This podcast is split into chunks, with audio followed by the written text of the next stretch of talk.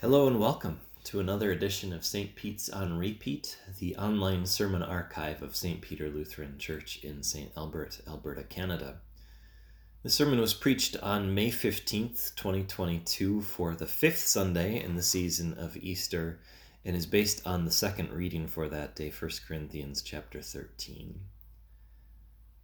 If I speak in the tongues of men or of angels, but do not have love, I'm only a resounding gong or a clanging cymbal.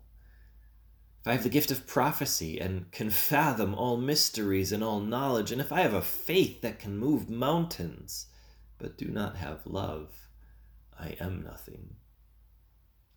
If I give all I possess to the poor, and give over my body to hardship that I may boast, but do not have love, I gain nothing. Love is patient.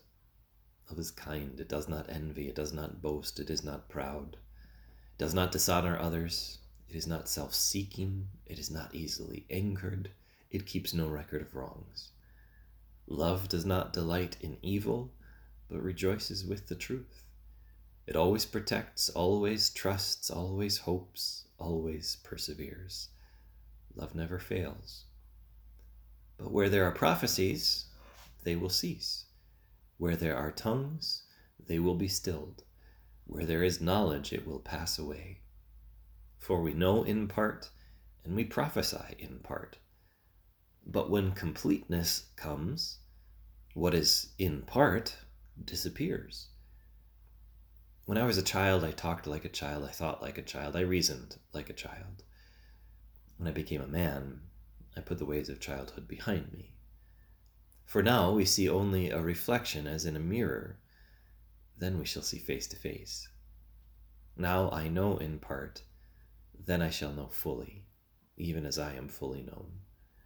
And now these three remain faith, hope, and love. But the greatest of these is love. The word of the Lord. Dear brothers and sisters in Christ, how's this for a sensationalistic sermon title? Love makes life worth living. You know, to be fair, you could substitute the word love for literally anything else and it would still be sensationalistic. Gummy bears make life worth living. Pretty dramatic, right? But anytime you boil down the meaning or purpose of life to a single thing, you're going out on a net, uh, on a ledge. That said, I don't know that too many people would disagree with me when I say that love makes life worth living. I was in Walmart the other day and saw something like seven different love themed t shirts for sale. It's not even Valentine's Day.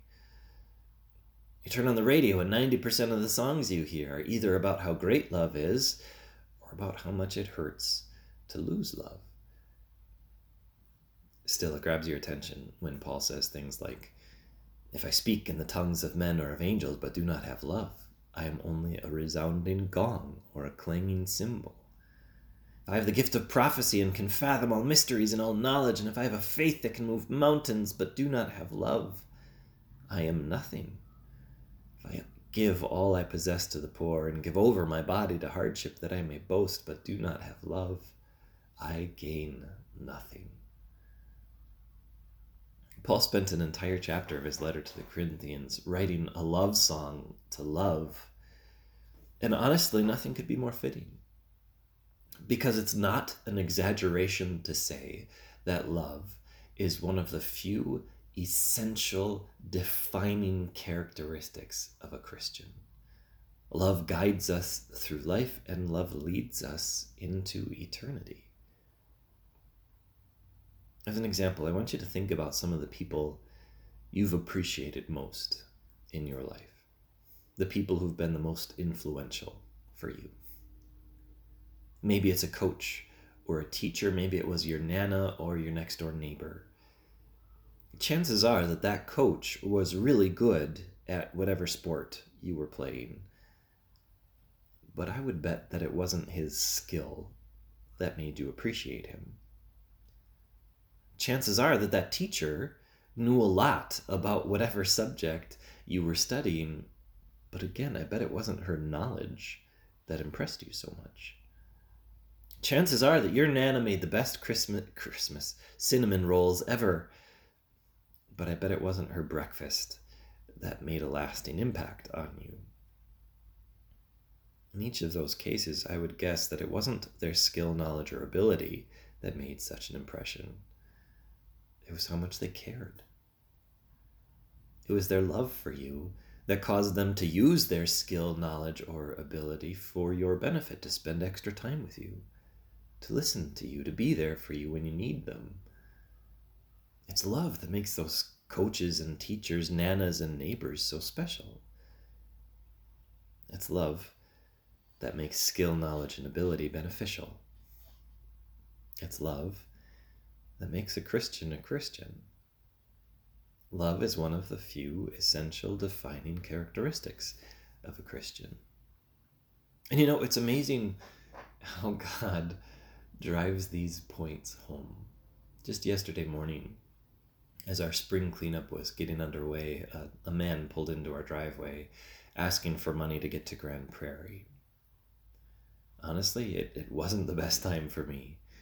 I was trying to get everybody organized. I had to make a supply run for leaf bags and hardware. I hadn't finished writing my sermon yet, or folding and stuffing the bulletins, or finalizing the PowerPoint. I had so many other things on my mind. I was tempted to come up with an excuse that would just get him out of our hair, but that wouldn't be very Christian, right? I was tempted just to quick get him gassed up and on his way so that I could get on with my day. But then I thought again about verse 3 of 1 Corinthians 13. If I give all I possess to the poor, but do not have love, I gain nothing. Being a Christian is about so much more than what we do, it's about why we do it all the gifts that Paul lists in chapter 13 speaking in tongues, prophesying, wisdom, knowledge, faith, generosity, martyrdom all of them are objectively amazing blessings from God. If you possessed any of these gifts, you could honestly call yourself God's gift to humanity. But God makes it clear that He's not interested in whether we give that man 50 or $50 at the pump or a 100 what he cares about is that we show that man love. This is what love is and, and does. Love is patient. Love is kind. It does not envy. It does not boast. It is not proud. It does not dishonor others. It is not self seeking. It is not easily angered. It keeps no record of wrongs. Love does not delight in evil, but rejoices with the truth. It always protects, always trusts, always hopes always perseveres. You've probably heard those verses before, haven't you? Maybe on a wedding day. But even if you have them memorized, I want you to sit with these words for another second or two.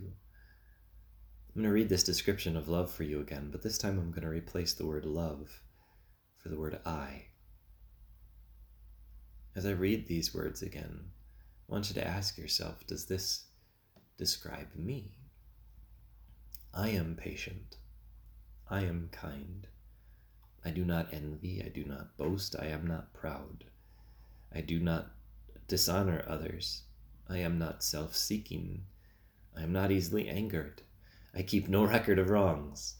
I do not delight in evil, but I rejoice with the truth.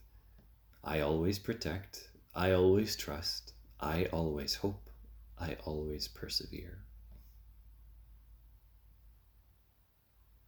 Is that you? Even if you nodded along with a few of those phrases, which ones made you stop and think? I'm not easily angered. I keep no record of wrongs. Is that true? Is that you? Or does the slightest little thing set you off? Do you hold on to the slights others have done to you? I always trust, I always hope. Do you?